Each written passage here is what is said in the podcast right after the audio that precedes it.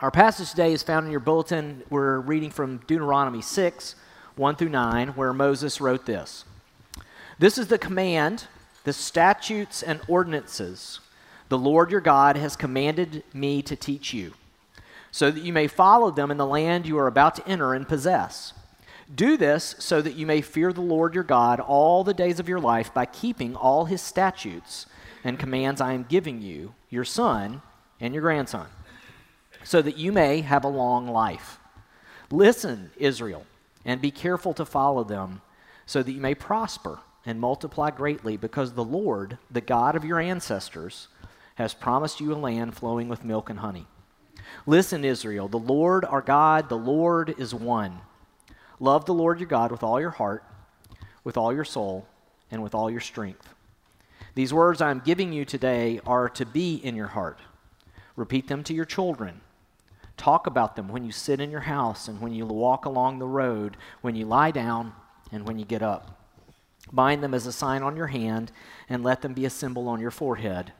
Write them on the doorposts of your house and on your city gates. This is the word of the Lord. Well, today uh, marks the final sermon in our summer series that we've titled Free to Flourish God's Gift of the Ten Commandments.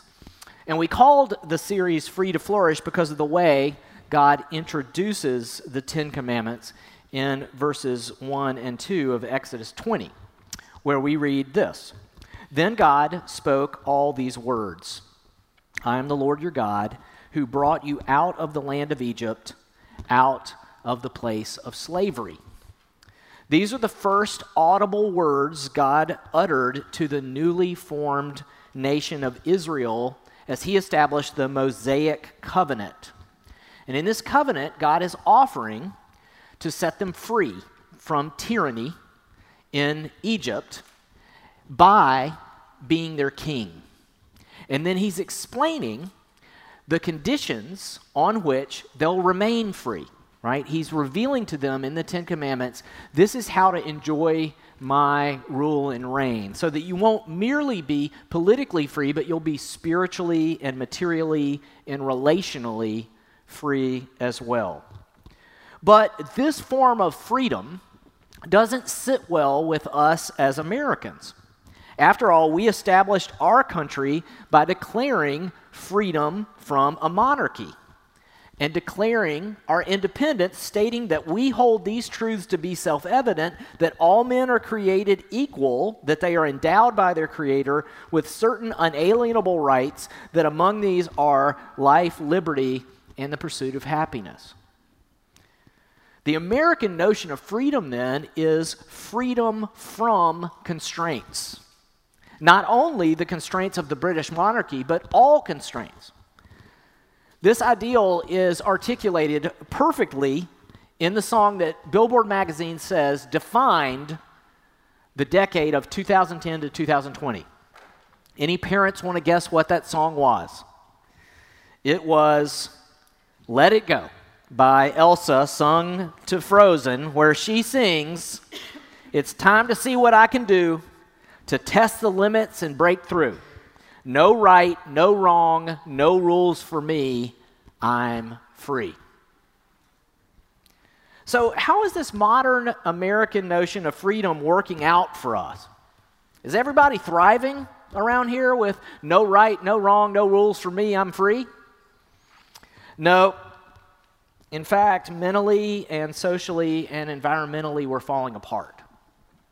In October of 2020, Mental Health America released a report outlining nine months of data on behavioral health screenings and found that there was a 634% increase in anxiety screenings. And there was an 873% increase in depression screenings. The Kaiser Family Foundation reported that substance abuse and alcohol use increased by 12% during the pandemic and then didn't taper off. Social scientists are now calling kids born after 2012 polars because they are growing up in a society defined by political polarization and the melting of the polar ice caps. In terms of the American ideal of expressive individualism, we're freer than we have ever been. And yet, in terms of happiness and overall well being, we're in one of the worst spots we've ever been in. So, what's going on? Uh, I like the way Tim Keller expo- uh, explains our problem in his book, Every Good Endeavor, when he said, Modern people like to see freedom as the complete absence of any constraints. But think of a fish. Because a fish absorbs oxygen from water, not air, it is free only if it is restricted to water. If a fish is freed from the river and put on the grass to explore, its freedom to move and soon even to live is destroyed. The fish is not more free, but less free if it cannot honor the reality of its nature. The same is true with airplanes and birds. If they violate the laws of aerodynamics, they will crash into the ground, but if they follow them, they will ascend and soar. The same is true in many areas of life. Freedom is not so much the absence of restrictions as finding the right ones, those that fit with the realities of our own nature and those of the world. And this is why our Creator gave us these commandments. They're God's operating instructions for human flourishing. In our passage today, Moses is trying to make this crystal clear to the second generation of Israelites because their parents didn't believe it. Their parents saw all these miracles, and yet in the face of all these miracles, they reverted back into kind of an Egyptian mindset. And so they had to wander through the wilderness. And in the book of Deuteronomy, Moses is presenting the commandments to the next generation just before they go in to the promised land. And this is what he says This is the command. The statutes and ordinances the Lord your God has commanded me to teach you, that you may follow them in the land you're about to enter and possess do this so that you may fear the Lord your God all the days of your life by keeping all his statutes and commands I am giving you, your son and your grandson, so that you may have a long life. Listen, Israel, and be careful to follow them so that you may prosper and multiply greatly, because the Lord, the God of your ancestors, has promised you a land flowing with milk and honey. You see, God's commandments are a gift that he gives us to set us free and to keep us free. Free from what? Well, free from the things that so easily entangle us. Three in particular Uh, the deceptive temptations of the evil one, the empty philosophies of a godless world, and our own sin. The first is the deceptive lies of the evil one. You and I have a spiritual enemy right? one who predated us, who existed before humans were created, who hates our Creator, and because he couldn't overcome him, he seeks to harm him by harming us. He hates us because we look like our Creator. He hates the image of God in us. He would like to attack it and cause our Creator pain. And how does he do that exactly? Well, he wants to captivate us so that we will do his will. 2 Timothy 2 22 through 26, Paul says to Timothy, Flee from youthful passions and pursue righteousness, faith, love, and peace, along with those who call on the Lord from a pure heart. But reject foolish and ignorant disputes because you know they breed quarrels. The Lord's servant must not quarrel, but must be gentle to everyone, able to teach, and patient, instructing his opponents with gentleness. Perhaps God will grant them repentance, leading them to the knowledge of the truth. Then they may come to their senses and escape the trap of the devil who has taken them captive to do his will. How does the evil one do that, right? How does he take us captive to do his will? He starts arguments, is how he does it. He starts quarrels. He inflames the passions of our youth and causes us to begin to bite and devour one another. And how exactly does he accomplish that? Well, by having us fix our attention on worldly philosophies instead of on Jesus. Colossians 2 8. Be careful that no one takes you captive through philosophy and empty deceit based on human tradition, based on the elements of the world rather than on Christ. Every day, when you pick up your phone, you're going to be tempted to begin to take the advice of the wicked and to start walking in the way sinners want you to walk as they sell you empty philosophies to capture your attention and commodify it. Right? That's what the social dilemma is. That's what the algorithms are trained to do. It's why it works. Right? Why? Because, sadly, our sin nature wants it to work. Right? What was the original temptation? It, the original temptation is you can be God. How? By eating the forbidden fruit of the knowledge of good and evil. Take this empty philosophy, take this worldly thing, and make it the thing that makes you feel superior and great and prideful and right. And then start quarrels. And why do those work so well? Well, Romans 6 tells us. Paul says, I'm using a human analogy because of the weakness of your flesh. For just as you offered the parts of yourselves as slaves to impurity and to greater and greater lawlessness, so now offer them as slaves to righteousness, which results in sanctification. For when you were slaves of sin, you were free with regard to righteousness. So, what fruit was produced then from the things you're now ashamed of? The outcome of those things is death. So, what's the solution? To our current decaying condition? How do we get back into the water of God's love so that we're free to flourish again? Well, verse 4 through 6 of our passage today tells us how. Listen, Israel, the Lord our God, the Lord is one. Love the Lord your God with all your heart, with all your soul, with all your strength. These words I'm giving you today are to be in your heart. You see, if we are going to experience the full life that Jesus died to give us, the, God, the life that our Creator created us to experience, we have to meditate on God's commands until they get from our heads down into our hearts. We have really got to chew on them. Hence our call to worship today. How happy is the one who does not walk in the advice of the wicked, Psalm 1 or stand in the pathway with sinners, or sit in the company of mockers. Instead, his delight is in the Lord's instruction, and he meditates on it day and night. He is like a tree planted beside flowing streams that bears fruit in its season, and its leaf does not wither. Whatever he does prospers. The wicked are not like this. Instead, they're like chaff that the wind blows away. Therefore, the wicked will not stand up in the judgment, nor sinners in the assembly of the righteous. For the Lord watches over the way of the righteous, but the way of the wicked leads to ruin.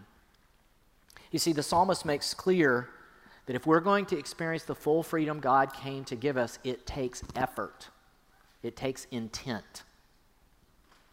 Notice the downward trajectory of verse 1. Our natural proclivity is to get on our phone in the morning and start taking the advice of the wicked and stand in the pathway of the sinners and then end up sitting in the company of mockers, making fun of those idiots who don't know what we know.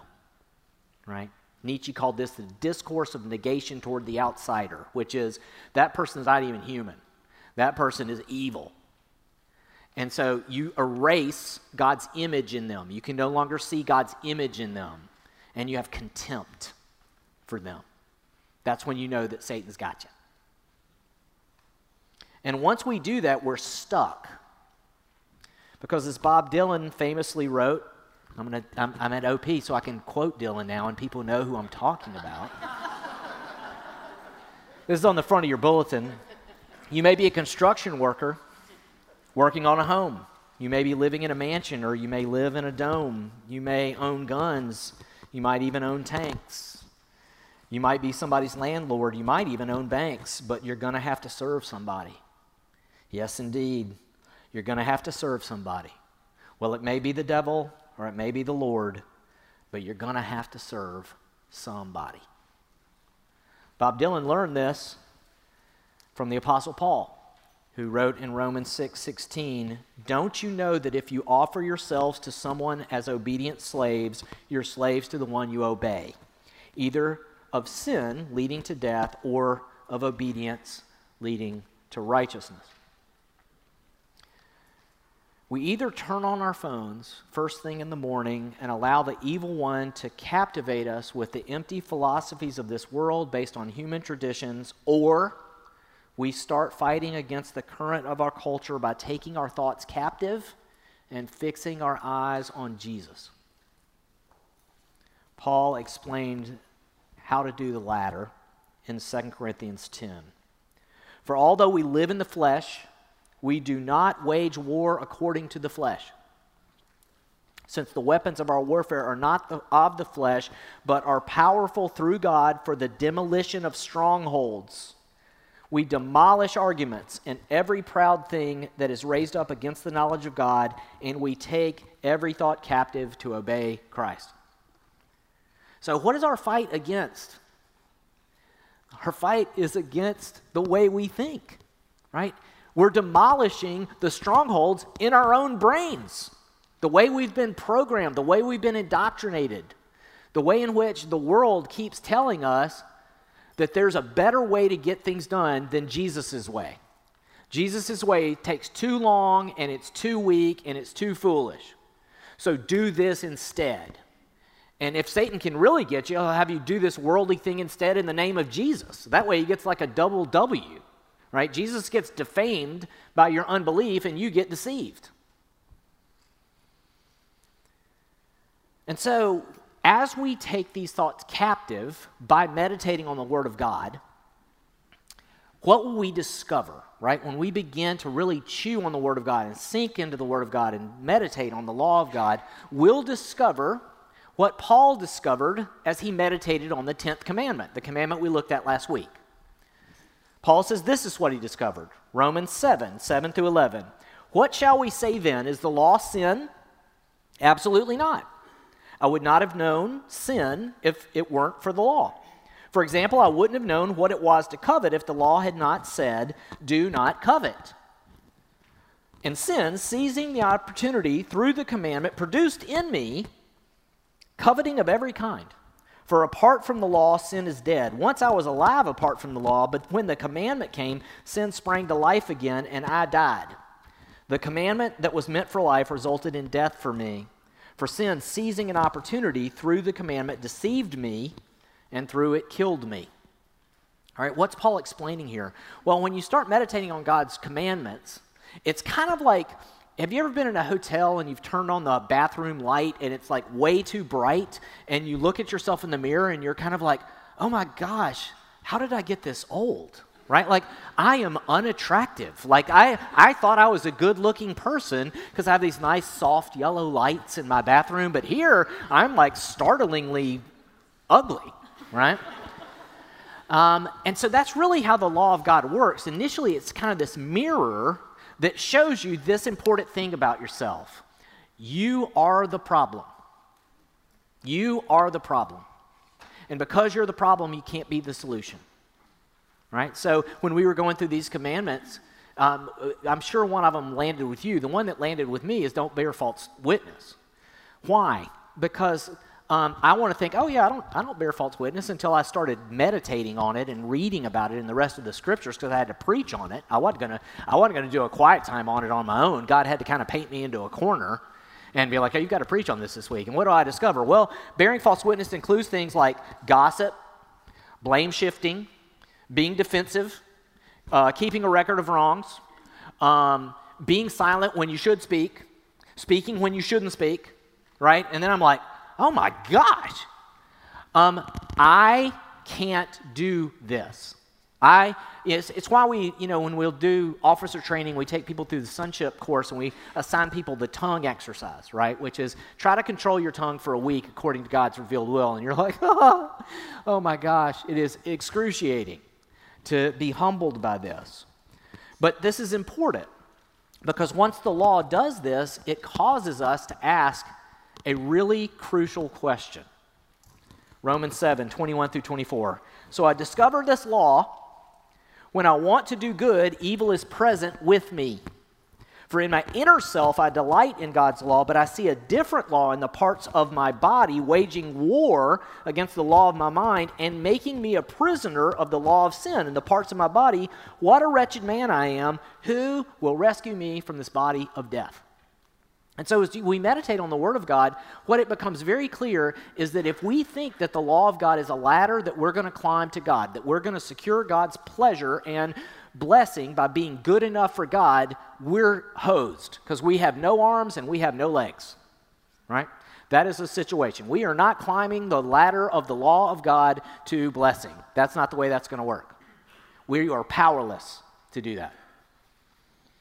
And it, it begs this question all right, well, then who will save me?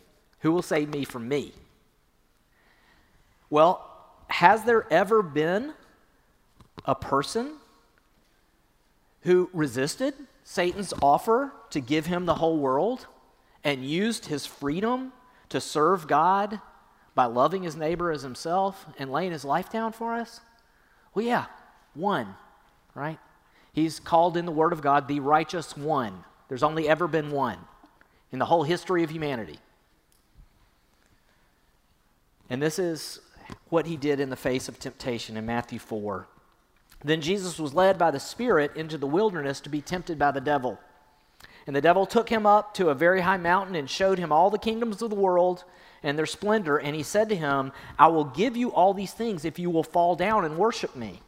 Then Jesus told him, Go away, Satan, for it is written, Oops, I lost my spot. Yep, there. Well, worship the Lord your God and serve him only. So, how did Jesus do that? Right? How did Jesus worship the Lord our God and serve him only? He did it by perfectly keeping the law. He was the righteous one. And rather than keeping the blessing of inheriting the earth for himself that that life deserved, he willingly sacrificed his life as the Lamb of God to take away the sin of the world so that the meek could inherit the earth, so that he could give it to whoever was humble enough to admit, I don't deserve it. Jesus, you're my only hope. And that's why Paul says this in Romans 8. For what the law could not do, since it was weakened by the flesh, God did. He condemned sin in the flesh by sending his own Son in the likeness of sinful flesh as a sin offering in order that the law's requirement would be fulfilled in us who do not walk according to the flesh, but according to the Spirit. See, this is the good news of the gospel. The good news of the gospel is this God did it. Right? Done. It is finished. God made it possible by sending his one and only Son, who perfectly kept the law and laid down his life so that he could ascend to the throne of God above and give you his Spirit. Once Christ Himself takes up residence in your heart, then by faith in Him, because of God's grace, you can actually begin to keep the commandments. It becomes really possible for you. Paul said it this way in 2 Corinthians 3 3.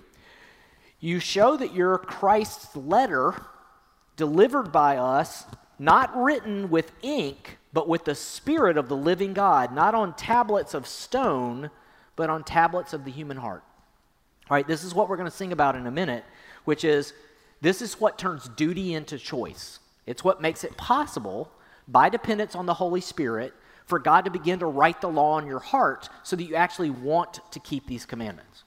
And you have the power to begin to keep these commandments, but it's a power that comes from God. Paul puts it this way in Galatians 5. He says, For you were called to be free, brothers and sisters. Only don't use this freedom as an opportunity for the flesh, but serve one another in love. For the whole law is fulfilled in one statement love your neighbor as yourself. But if you bite and devour one another, watch out, or you will be consumed by one another. I say then, walk by the Spirit, and you will certainly not carry out the desires of the flesh. For the flesh desires what is against the Spirit, and the Spirit desires what is against the flesh. These are opposed to each other so that you do not do what you want. But if you are led by the Spirit, you are not under law. This fact is what caused Augustine in his Confessions to pray this way Give what you command, O Lord, and then command whatever you will. Right? That's the nature of surrender. That's what it looks like to surrender yourself to God. God, you're my only hope. Give what you command and command whatever you will. I trust you. I'm going to walk in the light of the good news of the gospel and the way that you have laid out. Remember, Jesus is the way and the truth and the life. You don't get the Jesus life unless you do the Jesus truth, the Jesus way. Right? And we have this weird enlightenment thing going on that we want to think, oh no, I just need good theology. No, you don't. You need good theology and you need to repent so that you can experience the fruit of the Spirit that comes when you depend on the Spirit to do in and through you what you cannot do for yourself. This is what we're going to sing as a song of response to see the law by Christ fulfilled, to hear his pardoning voice, turns the slave into a child and duty into choice. So, what does this look like practically, right? What is what, practically? How does God want us to live? Well, He tells us in Second in 1 Corinthians 13. He says this: Love is patient. Love is kind. It doesn't envy. It doesn't boast. It's not proud. It's not rude. It's not self-seeking. It's not easily angered. It keeps no record of wrongs. Love doesn't delight in evil, but rejoices with the truth. It always protects, always trusts, always hopes, always perseveres. That's what a living faith looks like. That's what Christ in you wants to do through you. He wants to do that to you and through you. And it's how Christ shows up in a broken and fallen world. When we ask the Father to lead us not into temptation, but to deliver us from the evil one by making it possible for us to forgive those who have trespassed against us as we patiently wait for God who gave us his Son to, along with him, give us all things. That's what it practically looks like. Now, only as we do that will we have something to talk to our kids about. Look at verse 4. Listen, Israel, the Lord your God is one. Love the Lord your God with all your heart, with all your soul, with all your strength. These words I'm giving you today are to be in your heart. Repeat them to your children. Talk about them when you sit in your house and when you walk along the road, when you lie down and when you get up. Bind them as a sign on your hand and let them be a symbol on your forehead. Write them on the doorposts of your house and on your city gates. Um, most of us are tempted to write them on the city gates before we write them on our hearts. That's not the way it works. Our men's retreat speaker for the Cotswold and South sites was different than you guys had. We had to go two different men's retreats because we've gotten too big now. You guys had Bill McCutcheon, it was great. We had Cameron Cole. Cameron is uh, a Hope original. He was part of Hope in the first year and then he went on to become uh, the head of Rooted, the Gospel Coalition's youth ministry wing. And in that role, Cameron uh, told us at our men's retreat when kids who've grown up in the church decide to walk away from the faith, often they'll call him to talk about it. So they'll explain why they're deconverting. And this was the devastating thing he said at our men's retreat. He said, I just want to be super clear about this. Your kids are not leaving Christianity because of what they're being taught in public school. Your kids are not leaving Christianity because of what they found on the internet. Your kids are leaving Christianity because you do not love your enemies and you do not pray for those who persecute you. And there's no visible difference between you and your non Christian neighbor. They can't tell anything different about you. And so that's what's causing them to question the veracity of Christianity your anger, your quarreling, your tendency to use discourse of negation toward the outsider to call those people the problem, them. And so the solution is very simple. Uh, you're always going to be the most influential person in your child's life, period, whether they like it or not. Uh, I don't, maybe you've had this experience. Have you had this experience yet where you get up and say something or you uh, turn on the mirror, you know, the light in your bathroom and you're like, when did my dad get here? When did, I don't, when did Harry Upton appear? Apparently, he is alive and well because I literally am doing things he does. Like he does this, right? He pinches his hand. I, I don't know why I do this. I just do. I, it's just natural, right? And so the, the simple truth is if you want to be influential in the life of your child, repent. You be the chief repenter in your home, and you will be gospel gravity whether they like it or not. My mom converted at age 56, and when we were talking about it later, she said, Yeah, I was kind of in this weird space. My mom was a believer, and I'd rejected kind of the fundamentalist faith of her, my youth you became a believer um, and rebelled against me, right, by becoming kind of fundamentalist. But as y'all both grew in, in grace over time, you became more sanctified, and it ended up in this weird space where you and Holly were outliving me, and my mom was outdying me because of the way that God, God was changing you and your friends. The gospel just became very visible to me uh, until the point that I, I couldn't kind of get away from it. Um, here's the truth. Um, God wants you to grow in freedom, right? He wants you to be influential. And He wants you to talk about this stuff with your kids as it flows out of the overflow of your heart. Notice the movement, right, of this verse. Um, it says, what I want you to do is, I want you to bind them as a sign on your hand and put them a, as a symbol on your forehead, then write them on the doorpost of your house, and then put them on your city gates. So it goes heart, hand, home, city. Okay? So you've got to get it first, and then you've got to live it in private. And then, out of the overflow of that, you will become salt and light in a dark and tasteless world. And your life will flourish, which will cause your family members and then your neighbors to be curious about the purpose and peace that makes it possible for you to be gentle and not quarrelsome and not argumentative, but to love your enemies as yourself and pray for those who persecute you. And so, this is what Moses says to us today. This is the command the statutes and ordinances the Lord your God has commanded me to teach you, that you may follow them in the land you're about to enter and possess. Do this so that you may fear the Lord your God all the days of your life by keeping all his statutes and commands I'm giving you, your son and your grandson, so that you may live a long life.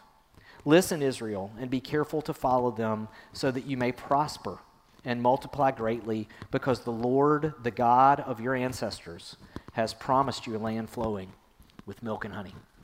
Let's pray.